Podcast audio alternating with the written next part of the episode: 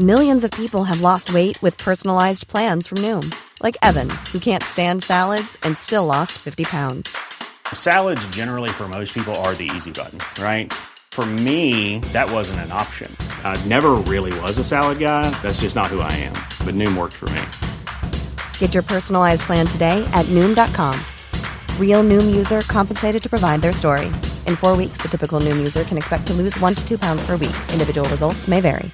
I'm Sandra, and I'm just the professional your small business was looking for. But you didn't hire me because you didn't use LinkedIn jobs. LinkedIn has professionals you can't find anywhere else, including those who aren't actively looking for a new job but might be open to the perfect role, like me. In a given month, over 70% of LinkedIn users don't visit other leading job sites. So if you're not looking on LinkedIn, you'll miss out on great candidates like Sandra. Start hiring professionals like a professional. Post your free job on linkedin.com/people today.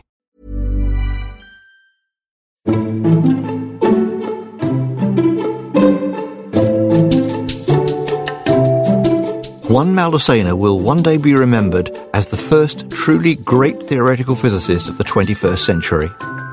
I've heard several of his peers say that. However, Maldacena wrote his most famous paper near the end of the 20th century, and since then has produced many new insights into gravity, space, and time.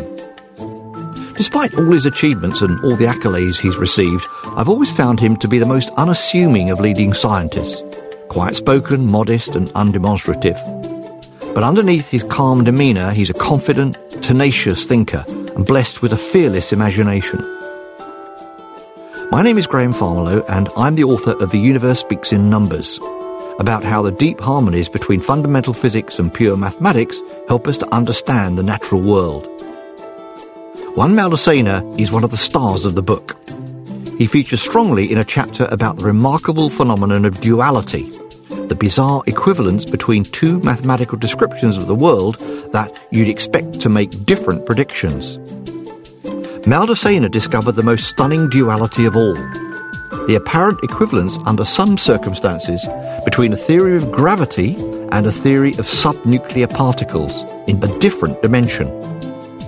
Why on earth should two theories about different parts of nature be exactly equivalent to each other? Since the year 2001, Maldacena has been on the faculty of the Institute for Advanced Study in Princeton. His office a stone's throw from the one occupied by Einstein 50 years before. Last August, the evening before Maldacena went off on vacation, he stopped by my office and gave me the interview you're about to hear. We talked about how he came to make the discovery that made him famous, about his views on the string framework, and where fundamental physics might be heading. I began by asking Maldacena how he became interested in physics.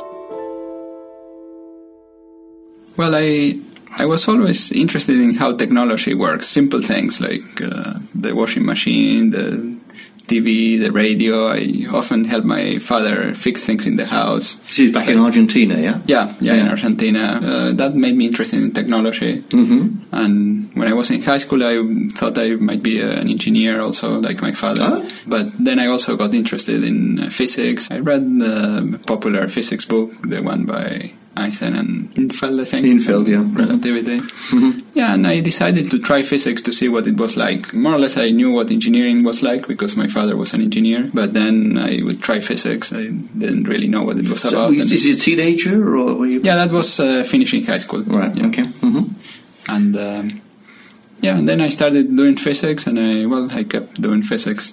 At some point, I considered switching to mathematics. I really liked mathematics when I Ah. was uh, first exposed to Mm. mathematics at the university level and so Mhm. on. I really loved it. Mhm. Um, but in the end, I stayed with physics. For any reason particularly? Yeah, I like the concreteness of uh, the way mathematics is applied to physics and having the physical system made the mathematics more Mm-hmm. understandable to me. What got him interested in fundamental physics, the nature of space, time, the fundamental forces, and so on? Well, as I was studying physics, I didn't know what I would do. Uh, I liked optics very much uh, when I learned about optics and, well, you know, Fourier transforms, holography, things like this. But then I was interested in the more mathematical aspects and what certainly fundamental physics was one where you could apply all these mathematical ideas, and it was very rich in mathematical ideas, and that mm-hmm. was one of the draws for me. Having been an undergraduate in Argentina, he moved to Princeton University to do his PhD. When you were a postgraduate, what were the hot topics at that time? The the main thing was people discovered in, very interesting dualities between field theories and between string theories. So dualities are different ways of describing uh, the same theory. Um, Can you when- remember what year this was roughly? Uh, that was 96, 96. 95, 96. It was when I was finishing my PhD. Yeah, and then Joe Polchinski discovered some objects called D-branes. Uh, D-branes, discovered by the late theorist Joe Polchinski, are a special type of object predicted by theories based on quantum mechanics and relativity, and they jiggle around in many different dimensions of space-time. Most of us find D-branes very hard to visualize. I find it helpful to think of them as the objects on which the strings of string theory terminate. Does Maldacena think of these branes as real things? It turns out that he likens them to pieces on a chessboard. yeah, it's very concrete in the sense that the rules uh, that govern them are concrete. Mm-hmm. There is some analogy, I think, that I think Dirac used to make. That he was saying, for example, an electron is like a knight in chess, so it's defined by the way it moves. So you, you don't have to see an actual knight to know how the knight moves. You could imagine a game of chess uh, without seeing the chess pieces. Now, this is why you're a theoretician. I don't play chess, but uh, I'm just making an analogy. chess right? Okay. But you, or, or, or you can make your own uh, board and so Yeah, on. Um, but so D-branes are like that. That they are simple things that have obey simple rules. It's fascinating to hear you talk about this, but just for people that are used to physicists detecting things in a laboratory, does it not worry you that these things are, are not shown up? You're quite happy to keep them as a mathematical object, so to speak, that emerges out of the equations. It's not important to you that these things have some concrete existence.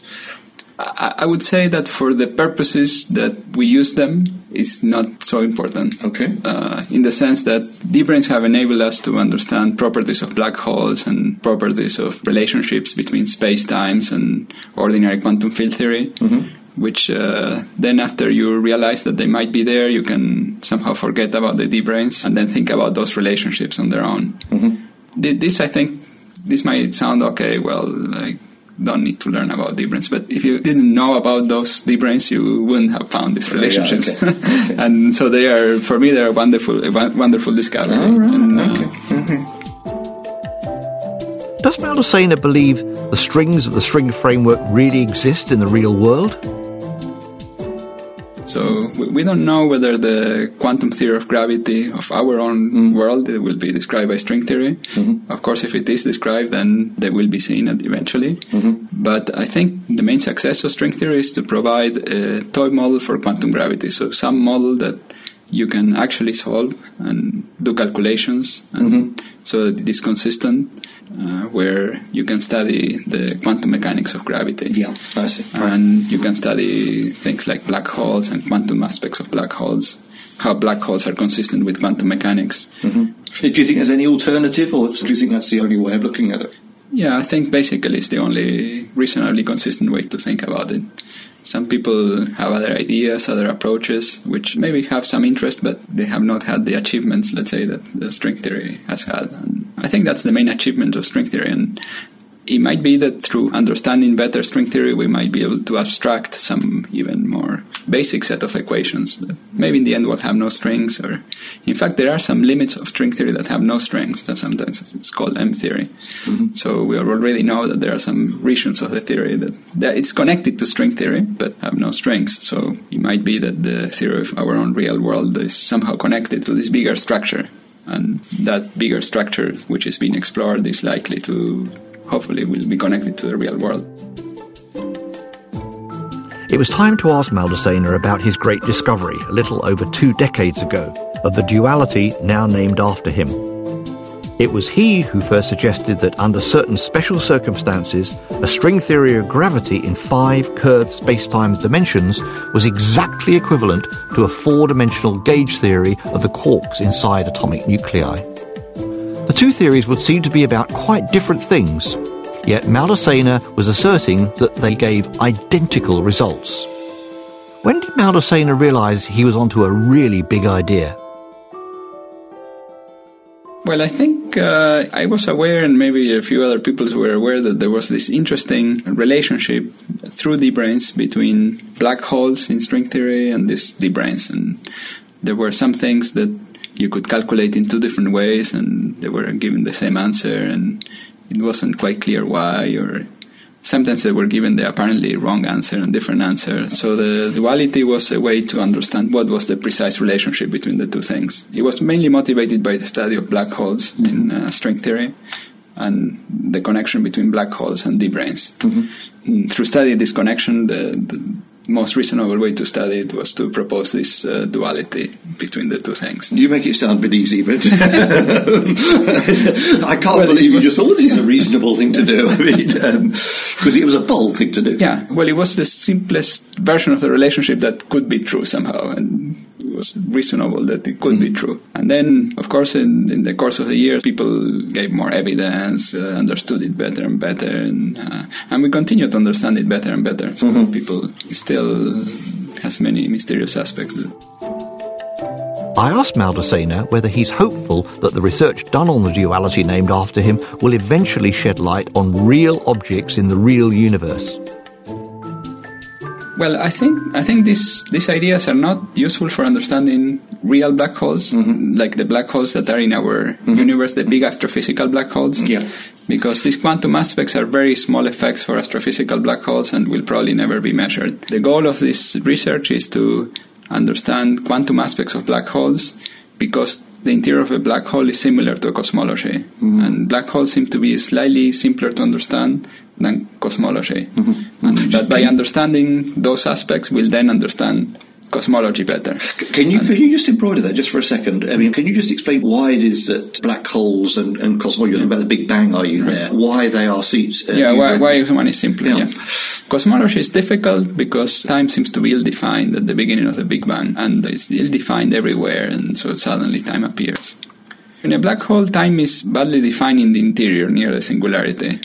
But time is well defined far away. So far away from the black hole, we have a standard notion of time and the fluctuations of the geometry are relatively small. So we have a solid platform on which we can stand and ask uh, about physical experiments mm-hmm.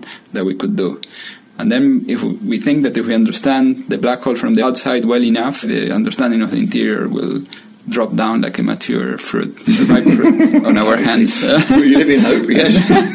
that, that's, that's the hope, yes. Mm-hmm. uh, and well, of course, people have pointed out all kinds of paradoxes that we don't understand about the interior. And that, that there's a big smile on your face. I notice you, you, you seem to thrive on these paradoxes. But well, paradoxes are great because they show us what we don't understand and what we need to understand, mm-hmm. uh, and maybe developing toy models for understanding them is how we'll mm-hmm. make progress. Mm-hmm. Uh, and the hope is that once we understand the interior, which we still don't understand, uh, we'll understand cosmology, and that might be the best way to make contact. And I would say that already there are some aspects of black holes that have been very important. For example, the discovery of Hawking radiation. Mm. Hawking radiation is the radiation that the British physicist Stephen Hawking predicted in 1974 by brilliantly applying quantum mechanics and relativity to black holes and showing that they should continually emit radiation, which should, in principle, be detectable. The same effect is important for inflationary universe. The same fact that when you have a horizon, uh, there are thermal effects or quantum effects that produce small fluctuations or some kind of radiation. And this is, we think, the mechanism by which uh, primordial fluctuations were created in the early universe through mm-hmm. the theory of inflation, plus these effects, which are similar to Hawking radiation effects. Mm-hmm. And those were the basic fluctuations that later formed the structure of the universe. So it's something that is fundamental for understanding the large scale geometry of our universe, for understanding where galaxies come from, and so mm-hmm. on. Mm-hmm. So that's an example where something you learn from black holes can then be useful for other things in cosmology. Mm-hmm. And we hope that the understanding of singularity will be similar. I couldn't resist asking Maldacena what he thought of the work of the late Stephen Hawking. I think it was wonderful. This discovery of Hawking radiation was outstanding, very surprising, very interesting, and hugely influential. And he was also the first to propose the information paradox, meaning the fact that black holes pose some paradox. There seems to be a contradiction between what we are led to expect in quantum mechanics for black holes as seen from the outside and what general relativity predicts. And it continues to be very influential. Mm, posthumously productive, you could say. Yeah. Well, it's amazing how much progress was done by thinking about this paradox and trying to solve this paradox. It was time to wind up. So I asked Maldacena to take the long view and guess which of the advances made over the past 40 years or so will still be regarded in a century's time as great contributions to our understanding of the way the universe works. Well, I guess in fundamental physics, it's, it's, likely we'll make progress through cosmology, perhaps. We'll discover some things in cosmology, maybe inflationary gravity waves. Oh! So uh, maybe understand better the primordial fluctuations and understand so looking how deep they were. back into the beginning. Deep, deep back into the time, I think that's that's the most powerful accelerator we have. We can call it the cosmological collider. Right. And understanding yeah, yeah. the physics of the cosmological collider is Mhm. important. And Mhm. So that's one aspect. But I think some of the ideas that are being explored in quantum field theory and string theory might have some applications, let's say, to condensed matter, to maybe quantum computers, and they're all somewhat connected to this. And it might be that uh, maybe some of the ideas will not be applied to fundamental physics, but maybe find some applications in Mm. quantum computers, maybe quantum artificial intelligence. Here I'm going on a limb. I, No, no, but no, no, uh, no. in understanding very strongly interacting systems uh, Mhm. where entanglement plays an important role and Mhm. new phases of matter and Mhm. I think those might be some of the most, let's say, technologically influential applications. Really? Yeah. So, does he think that the imprint of the equations and ideas that he and his colleagues are now developing will be visible in the theories of the distant future? Mm, I think so. I mean, many of these dualities are, well, are mathematical statements. They will be true regardless of whether these theories describe or not nature. But I think they are important enough that there will be areas of nature where they will be applied, like maybe in condensed matter. They're already applying some of these uh, duality ideas. Um, yeah, it's uh, it's hard to tell what will endure. Maybe some of the things that we consider now details, uh, Yeah, yeah, and, uh, yeah. byproducts, or yeah. But I think something that will endure is this idea of doing physics by thinking about the consistencies of the theories, doing thought experiments. Ah. This is something that was um, brilliantly done by Einstein, Yeah, yeah. Hawking. Well, you do this now, surely. You and your colleagues. Yeah, what and, you and, do. and, and that's what we do. Yeah, and that's Yeah. what we do. We think about uh, thought experiments and try to devise uh, theories that are consistent with them, and in this way try to learn uh, better the theory. Okay, right. Well, thank you so much for your Sure. time.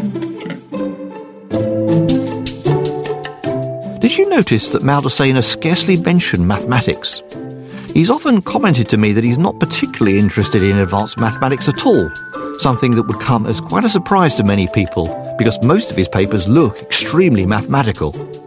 But Maldacena says he's interested in what most of us would consider advanced mathematics only because it's essential to our understanding of the way the world works. Maldacena has often said to me that it's remarkable how many radical ideas about space, time, gravity, and cosmology spring from jamming together the two foundational theories of the 20th century, in physics at least quantum mechanics and relativity. For fundamental physicists, these theories are the gifts that just keep on giving.